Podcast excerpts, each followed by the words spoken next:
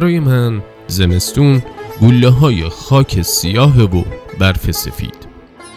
سوز سرد و کرسی گرم اوریانی درختان و سرهای سردرگری بود. آخرهای پاییز تو خونه ما برو بیایی بود برای ساختن برای فراهم آوردن کرسی برای بیرون آوردن لباس های گرم از صندوق خونه برای گذاشتن لحاف کرسی زیر آفتاب کم سوی پاییزی. با بچه ها به مدرسه که می‌رفتیم تو راه برف بازی می کردیم اما پامون یخ می بست یخ می زد زیر کرسی میشستیم و مادر قصه کنیز سفید رو می‌خوند که اون موقع ها تو مجله ترقی چاپ می‌شد. گاه بغز می‌کرد صداش میشکست و قطر اشکی میریخت. هر ستمی که بر زنان رفته بود می‌رفت و ما بچه ها گاه همراه مادر میگرستیم اما شبها طور دیگه ای بود. تو کتاب خونه پدرم یه حافظ خلخالی بود با جلد آبی زیبا. پدر با صدای رساش حافظ می‌خوند. بعد از اونم مادر قصه می‌گفت. با قصه های اون به خواب می‌رفتیم و ادامه قصه رو تو خواب می‌دیدیم. شب یلدا شب شادی بود. حتما هندونه و انار بر سر سفره بود. پوست سبز هندونه و پوست قرمز انار زیر نور چراغ گردسوز چشم نواز بود. خب یلدا بلندترین و سیاه ترین شب زمستون بود. بعدها دیدم که تو سفرنامه های سیاهان ایتالیایی اومده. پدران ما در دامنه دماوند شب یلدا گرد می اومدن و تا صبح بر تبل می کوبیدن تا خورشید در بیاد. در شب یلدا تا صبح بیدار میموندن و به شادمانی می پرداختن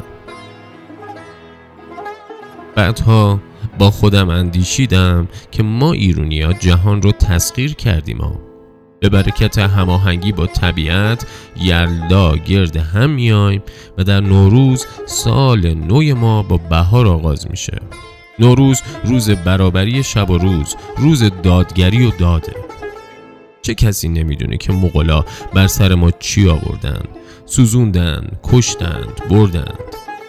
اما به فاصله کمی نوه چنگیز هولاکو به همدلی و فرمان خاج نصیر توسی رصدخانه مراغه رو ساخت در سال 638 شمسی که کتابخونش تو اون روزگار 400 هزار جلد کتاب خطی داشت و از اطراف و اکناف عالم توش مطلب تیمور لنگ کمتر از مغلجان نستوند و خرابی به بار نیاورد. اما مسجد گوهرشاد یکی از زیباترین مساجد جهان به فرمان گوهرشاد بیگم همسر شاهرخ در دوره تیموری تو سال 821 قمری بنا شد که هنوز مثل نگین فیروزهی بر آسمان جهان میدرخشه آره دوستای من. ما درختای خشکی نبودیم که تو طوفان‌ها و تندرها بشکنیم و بسوزیم. ما خوشه های طلایی گندمیم. سرخم می‌کنیم که طوفان بگذره. اونگاه به بهاران سر به آسمون میرسونیم. می‌دونیم که زمستون میره و روسیاهی به زغال میمونه. به قول فاکنر ما محکوم به زندگی هستیم محکوم به امیدیم. ما به نور دل بستیم. چرا به حافظ دل دادیم؟ تو مسجد و می‌خونه تو سوگ و سرور تو عذاب و عروسی حافظ می‌خونیم. چون که اون شعله امید ما رو تو دلمون زنده میداره و میگه رسید مجد که ایام غم نخواهد ماند. چنان نماند و چنین هم نخواهد ماند.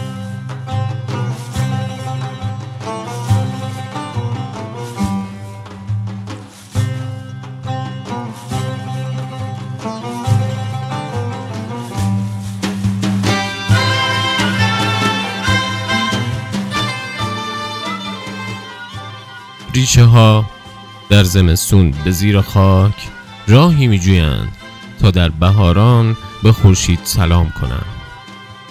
حضرت مولانا فرمود کدام دانه فرو رفت در زمین که نروست بر ما ستم ها رفته ستم ها میره غم ها گذشته ایران رنج ها دیده اما کمر خم نکرده.